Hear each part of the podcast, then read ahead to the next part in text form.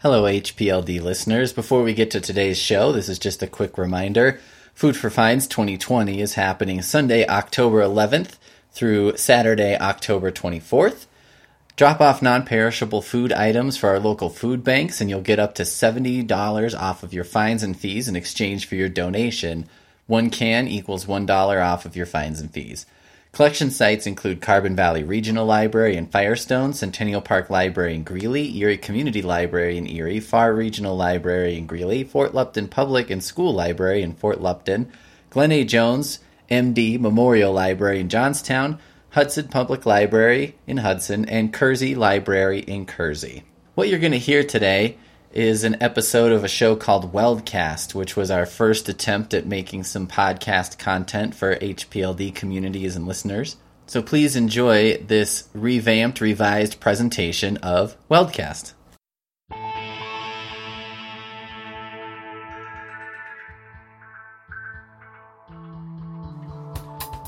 Welcome to Weldcast, a digital project from the High Plains Library District. This project records, documents, and preserves the rich artistic history of Weld County and its residents through storytelling. The stories are stored digitally and are available to all users online at weldcast.com.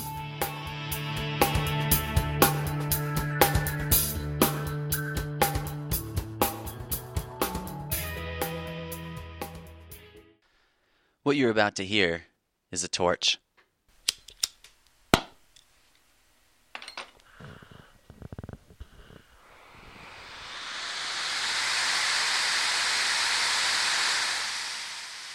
Not the same kind of torch angry villagers carry to storm a castle, or the kind Indiana Jones might carry through a temple. It's a glass blowing torch. If you've never seen a glass blowing torch, it's like this. What looks almost like a tiny cannon is bolted down to the table. The cannon points up at a 45 degree angle, and the flame spouts from the end straight out. On this Weldcast, Jamie sits down with Bryce Huffman, a Greeley resident who blows glass out of his own studio full time. So, um, tell us a little bit about how you got into glasswork. Uh, my parents have a cabin in uh, Estes Park. It was my grandfather's. Um, but since I was a child, maybe uh, eight years old, we would go up there. And when I found the lamp working, or not the lamp working, but the glass blowing studio um, up there, the Estes Park Glassworks. Um, and pretty soon it became a tradition that every time we went up to the cabin, which in the summer was maybe you know every weekend, um, I would have to stop at the glass blowers, and I would sit in there and just watch. Um, the guy's name was Garth. Um, sit and watch him for hours doing his thing. but I never really had any in. It's a hard industry to sort of get into um, if you don't know anybody. And uh, I just watched him and then uh, continued my career in education um, in other fields. And then, uh, yeah, like I was uh, working at the restaurant when I uh, met this man, uh, Mikey Montgomery, that came from Eugene, Oregon, and was trained under, well, one of the godfathers of our modern lamp working industry. Um, he was one of his official apprentices for about 20 years, and uh, he was just out here in Colorado, and uh, Who, asked him, "Who's the Godfather?" Sorry to interrupt. Oh yeah, Bob Snodgrass is his name. Bob Snodgrass. Um, and uh, asked him if he would teach me how to do it, and he did. nice. So, how old were you when you started visiting the um, the the glass studio in Estes? And uh, like I said, probably eight to ten years old. Okay, so you were pretty young. Yeah, so that, yeah, absolutely. So this kind of caught your interest very early for yeah. eight to ten year old. That's kind of, and then you you were fascinated by it. Yeah, absolutely. It's just amazing to watch the molten glass and how they right. work it, and right. uh, well, especially being a child and not um, having much of a voice to ask questions right. and talk to this man, yeah. but just seeing him do these amazing things um, yeah. with molten glass. Um, yeah. yeah, you know, it looks like giant globs of honey. Yeah, yeah. You got to remember it's molten. yeah, and uh, and they, you know, they're so graceful when they work with it, and um, can you just talk about the type of glass blowing you do? You, know, you were telling me a little bit about this when we spoke earlier. There's sort of like a hand throwing type of glass, and you do a very specific type of glass work. Yeah, absolutely. Um, when people specifically say glass blowing, they're typically um, talking about furnace work, or um, people know it as offhand work, um, and that's with the giant um, crucible that has molten glass in it, and um, the glory hole that's heated it, and the really long, the five foot punty um, that's metal that um, they use. That's what they call it offhand work, is because you typically rest it on a bench while you're working it. Um, and I, what I do is called lamp working, and it's um, on a bench. I guess it started scientifically. Um, a lot of universities and um, lab work and lab utensils and such were created out of uh, borosilicate glass, which is um, the type of glass that's used um, in lamp working. Um, and it's sort of evolved um, maybe in the past 50 years into a more artistic expression than its scientific background. So the the type the lamp working that you do when I was watching you do it, it was very focused and very kind of like uh, in one area, whereas the the handheld, what what did you call it? The the offhand work. Offhand yeah. work. You know, it seems like you're more in a giant studio space, and you're working with all this giant equipment and globs of molten glass instead of just like a handful of glass like you were working with. Absolutely, Have yeah. You... Um, the other way that I suppose they break it down is into two basic categories of hard glass and soft glass, and um, that has to do with uh, the coefficient of expansion of the glass um, and how long it retains heat. Um, and the soft glass retains its heat a lot longer, so they have the uh, time to be able to get up and walk across the studio before they begin to work it. Um, where the hard glass um, has a much higher melting point and it stiffens up a lot faster so um, everything's done right in front of you, um, really fast. And you work exclusively with the hard glass. Yes.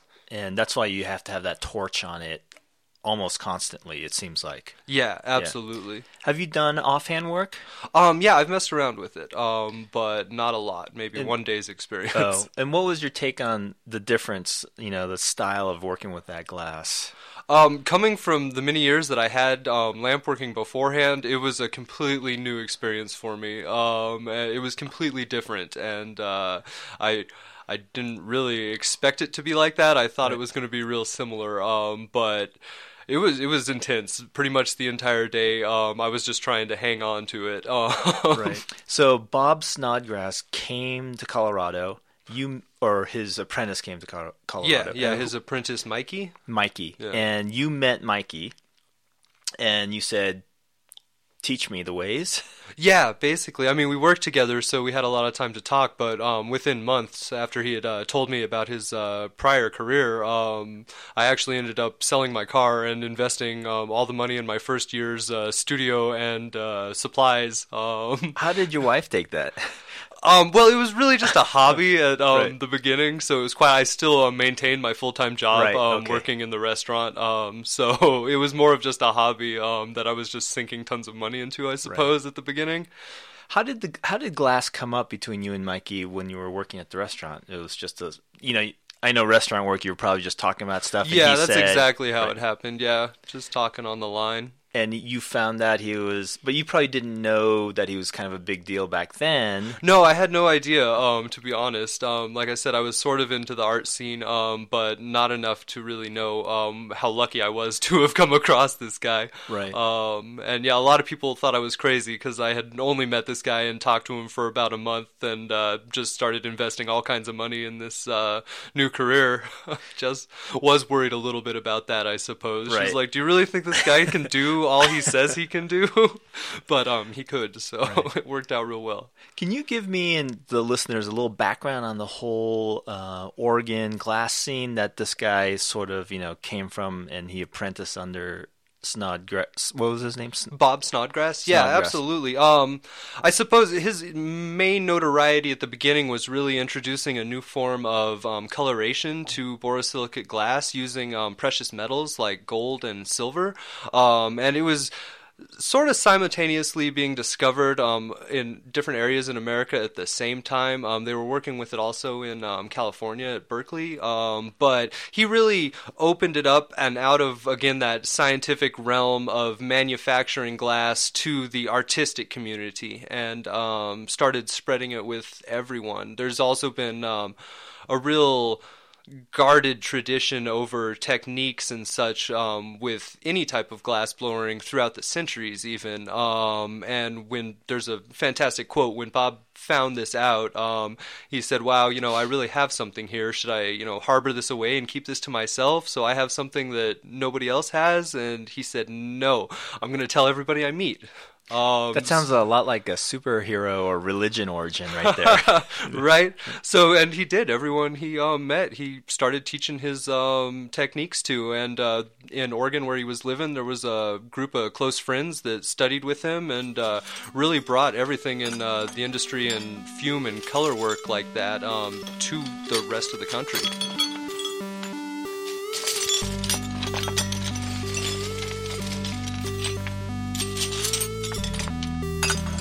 What were people make? So were they just making lamps? Is that where lamp work came from? They were making types of. What were they making? Um, well, like I said, mainly at the beginning, um, a lot of it was designed um, for lab use, um, test tubes and beakers and anything right. you'd find in a chemistry right. lab. Um, and then it branched out into the art industry, and I mean, pretty much most of the things you could make um, out of soft glass you can do with boro. So vessels right. and there was definitely people out there doing um, artistic lamp working. Um, okay. The little figurines, you'll see a lot oh. of um, small figurines and Christmas ornaments right. and decorations like that. Okay. Um, the like Galileo thermometer is like a good example of okay. something that would be scientific glass then turned into um, a more artistic approach on something. Right. And what is that? Can you explain what that is? Um, it's like a I don't know, maybe a 50 millimeter cylindrical tube that's uh-huh. um, sealed with um, other smaller bubbles of some sort of liquid right. inside there that then float up and down based right. on the uh, barometric pressure and right. temperature. Can we talk a little about the business side of it? So, how, how, have you merged your artistic interest with the business interest? I mean, is that going well? Do you do you see a future in it? You feel like you can expand doing what you're doing now? How's it working out? Well, it's working out real well right now. Um, at least in the state of Colorado, we have a huge um, market demand for um, pretty much anything made out of glass, um, and I feel like that will continue. Um, I'm very uh, frugal with my uh, investments in my business, um, and I feel like that helps me quite a lot. Right. I do have a very, maybe even more so, business mind over my artistic mind because um, I will stop myself oftentimes on projects when I don't see there being a high return on it, and right. or at least put it on the back burner until maybe in the future I have that ability. But yeah, I'm absolutely focused on. Uh, well, providing for the family right now. Right, and you, your products are all over the place now. They're all over Colorado, and you're saying that even out of state at this point. Yeah, yeah, yeah. We are in uh, dozens of shops in Colorado, I suppose, and then at least probably 13 other um, states around the United States. Right. And is there a state or area that you know demands more than any other place at this time? Um, well, currently it's Colorado. Colorado because yeah, of the right. Um, marijuana just be, marijuana just became legalized in Colorado. Has that affected your business? I mean, there must be more competition at this point, more people blowing glass, or I mean, it must be a totally different world than how it started back in Oregon. Yeah, absolutely. That's hard for me to answer just because um, I am so new at it. Um, and when I started, even five years ago, recreational was legal, um, and I had a lot of, or not recreational, but medical was legal, and I had a lot of um, clients in um, dispensaries that I was providing for, and uh, I didn't really get to see that other side of it before any of this in Colorado. And I, I hear the stories from a lot of the old guys, and it just seems like a completely different world for me, or something that I will ever be able to experience. Because um, even back then nobody knew where this glass came from or anything. Someone would have a glass pipe and everybody would want to know where it came from. Um, and some guy would be like, My friend's friend knows this guy that lives out in the woods and he makes them. Um, right. And it was just so secretive. They were almost like freedom fighters out there underground, like getting right. their product out to people um, in any way they can. And I, I don't think that'll ever be it'll ever be that way again um, or that I even came close to being able to experience that kind of thing. It was just already so mainstream when I got into it that uh, it's just kind of here to stay. Um, I have certainly noticed it has um, brought a ton of people to Colorado um, for instance um, glass blowers and the like um, and that I have definitely seen even in the past five years um, a huge increase in just maybe my ability to get raw supplies um, just because the people that um, I buy from aren't able to stock because there's such demand um, for the glass we use now. That's interesting. So the there's been such an influx of glass blowers or people who are using these raw supplies that it's hard for you to get easily these supplies that you normally got just with no problem in the past. Yeah, definitely. Even um, well, the major color companies um, that manufacture it, um, and it's not just a thing in Colorado; it's all across the United States, um, where they just can't keep up with the demand of their product. That's interesting, huh? Wow. So, and basically, you, for you personally, other than getting raw supplies, not much has changed. I'm hearing. So you you kind of do your studio work. You have your distributor, and you just kind of let it go, and you just are just in your studio doing your work. So, not much has changed for you other than the supplies, getting supplies. Yeah, yeah. Hmm.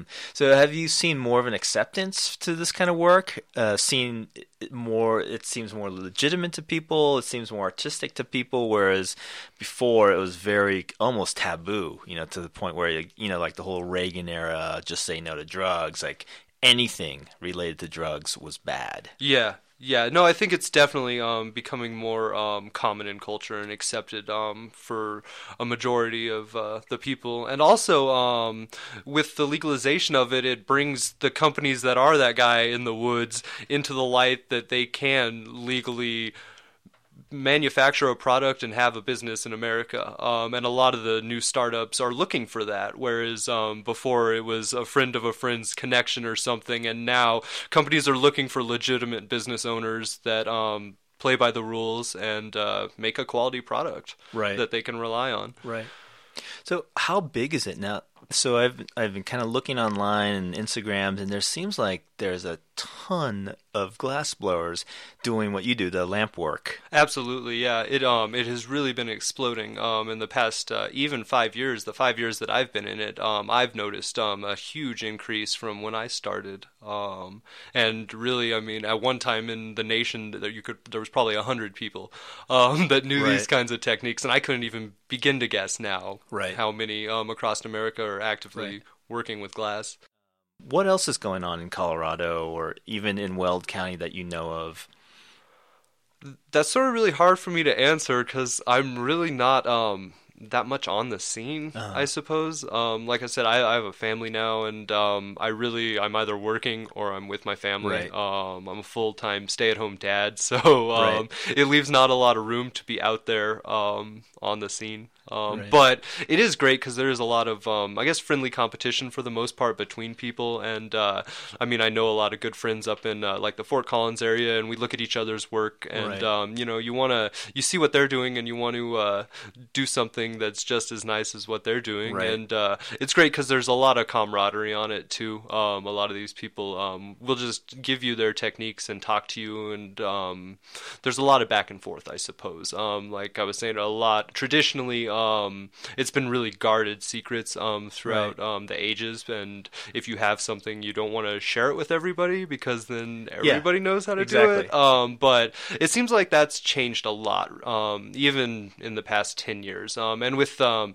the internet, um, is a big um, Nice platform to share yeah, information and um, learn that, stuff. uh, and a lot of these guys back, um, even when they started 20 years ago, didn't have. Um, so people across the country can bounce ideas and chat with each other um, and teach each other. Um, and that I like to see, and it's great to have that between uh, friends. Is there anyone working right now that you know, not personally, or just have heard of or seen their work that just blows you away? You look at that stuff and you go, "Wow!" Yeah, the, well, there's probably too many to name. There's quite a few people um, that I have just mad respect for. And what blows you away about it? Is it the technique? Is it because it's so complicated looking, or is it just so novel that you're like, "How did they do that?" Um, it's really probably a mixture of all of those things because, um, well, like I said, with um, the share of information, a lot of the technique now is um, widely known um, to everyone. So it's more of a matter of how well you can execute that Right. technique, and then also what you bring to it. Um, as well, uh, where it's not simply just copying the technique, but if you can add your own flair into it. Um, and I'm really big on things like symmetry, um, and I like to see clean, accurate shaping, um, and just simply clean work. So attention Uh, to craft, really. yeah, is- attention to detail. Right. You showed me these marbles, and by marbles, they, they look they're giant. They're they're not like little plain marbles, but they're you know like a handful. So what are those about, and why do you like making those? Um, I guess that that would be where I put my business interests aside. Um, I recently just learned um, a lot about marbles. I took a class up in uh, Denver at Golden's uh, well glass facility, um, Glasscraft's what called by this man uh, named Freddie Farron, um, and he exclusively makes marbles. And before I'd met him, I really uh, just would do small ones here and there. But um, it's really turned into my passion with glass. Whereas um, I almost want to um, put my obligations to the side just so I can uh, make marbles for myself. And what is it that interests you about marbles? there's just some such exacting techniques and um, precision in some of the things I have to do that um, I just have to be so 100% on that um, if you don't get it right, it just doesn't look the the way I wanted the look to achieve, and Right. uh, it it just continually drives me to do it again and Right. try to try to get that look that um, I'm trying to achieve, um, and it's really hard. Right. So, I keep Go keep ahead, trying. Oh yeah. Is there a market for those right now, or are they more kind of novelty items, gift items? There's no, no one. I mean, what? Yeah, there's absolutely a market for them. Um, there's a high-end market for them, however, and that's a lot of um, the galleries um, and places Okay. like that. The fine art um, collectors right. um, are really more um, where you're going to sell large marbles. And uh, what I mean by large marbles is anywhere maybe from two to four inches in diameter. Um, so it's really more of an orb than Right. than a marble, a paperweight. four inches, and that's a pretty heavy piece of glass. And, yeah, I haven't done one for it yet. Right. So, is there a limit to what you can do with your lamp work setup for these marbles? I mean, how big can it? Can you make like art size? You know, like a foot in diameter, or is that too big? At That's I can't. Maybe somebody can. Oh. Right. Um, those guys up at that um, workshop actually um, did one that was about six inches, maybe six point two five inches. Right. Um, and that was pushing the upper echelon of um, size, just Right. because uh, I suppose when when the glass is cooling, um, that's what I said earlier is coefficient of expansion, and that's measurement of how much the glass expands and contracts as it's heated and cooled. Right. And um, when you get into something of that diameter, um, it'll be cooling, and the um, outside temperature will be so great in comparison to the inside at the core, the temperature, that it will expand and contract at different rates and um, cause cracks and such. Right. Um, so people are pushing the um, boundaries every day. It seems like I. I don't know specifically like who or sizes of what, but Right. when you're getting up there into the six or seven inch size, um, it's it's pretty big. that's a giant glob of glass to be working with molten glass. Yeah, you know. yeah. Right. It, it takes um, you know half a day easily just to attain heat base in something that size. Um, these are uh, huge undertakings when uh, people make stuff that, to that size.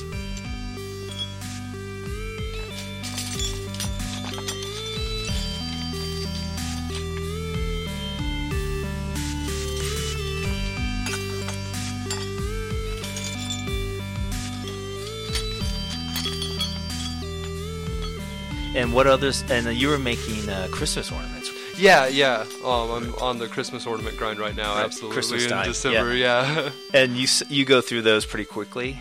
yeah, yeah. Definitely. And then tell uh, Um, talk a little bit about your work day. I know you get you have like really crazy hours. You wake up early. You have a kid. You're you know you're kind of a working stay at home dad. And, and so how do you balance that? What's like what's your day like?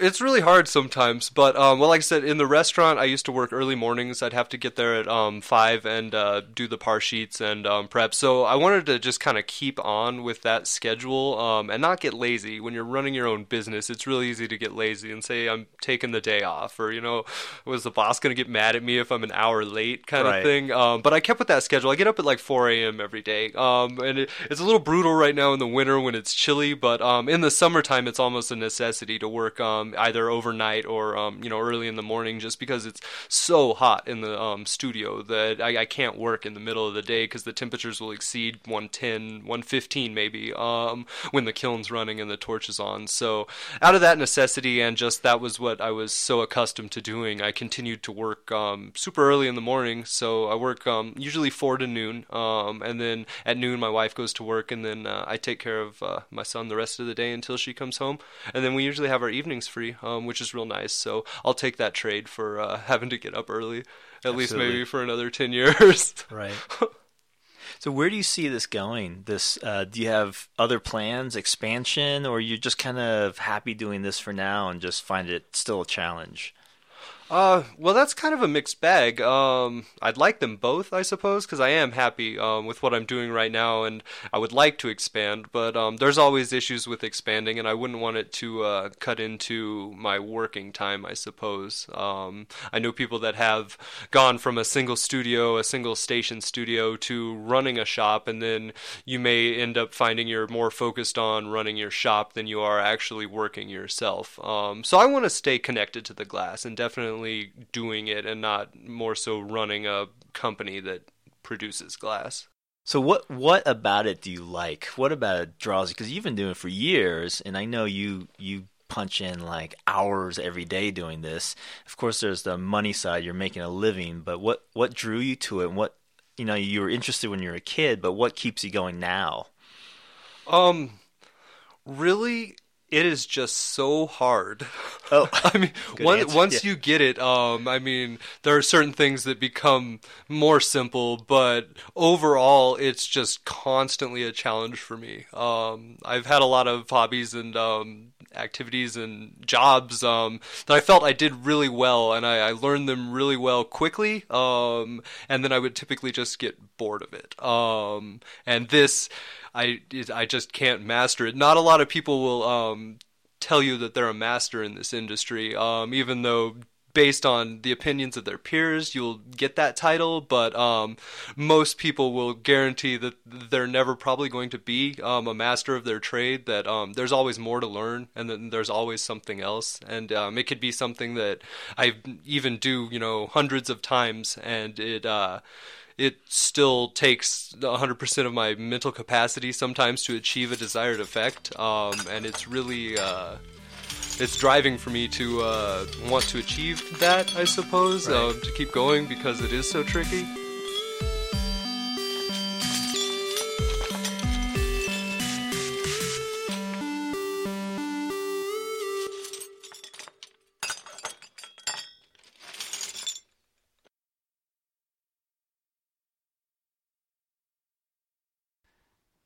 can find Bryce and pictures of his work on Facebook.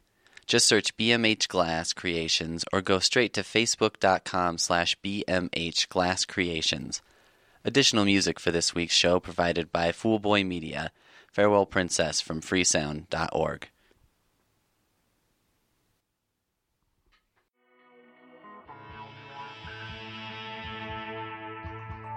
Thank you for listening to this episode of Weldcast. If you would like more information about the project or you would like to participate, please visit our website at www.weldcast.com or call 1 888 861 7323. This has been a production of the High Plains Library District.